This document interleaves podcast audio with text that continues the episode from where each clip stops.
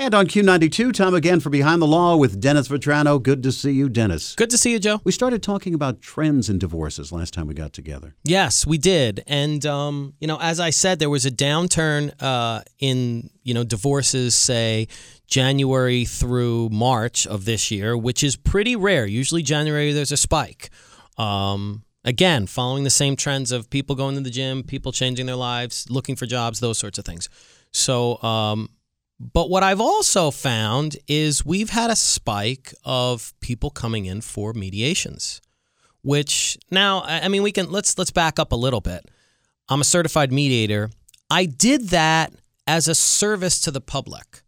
I mean uh, because look, mediation isn't lawyers trying to, you know, make as much money as they can. That's not what it's about. Mediation is the exact opposite of that.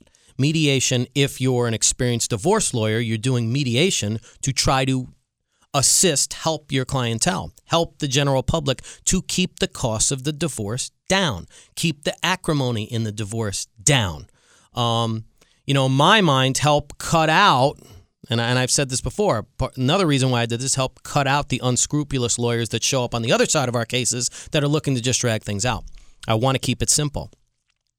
Um, but when I first became certified, and started, you know, kind of putting the word out there. We didn't. There really didn't seem to be all that much interest in a, in the local community in doing divorce mediation. Uh, but now I'm happy to say there's been a spike, and people seem to be really responsive, really receptive to it. So, um, you know, uh, I'm encouraged by that. Um, you know, and and again, I, I think that mediation is is a really interesting um, aspect of divorce law um, or divorces because they mediators can really run the gamut.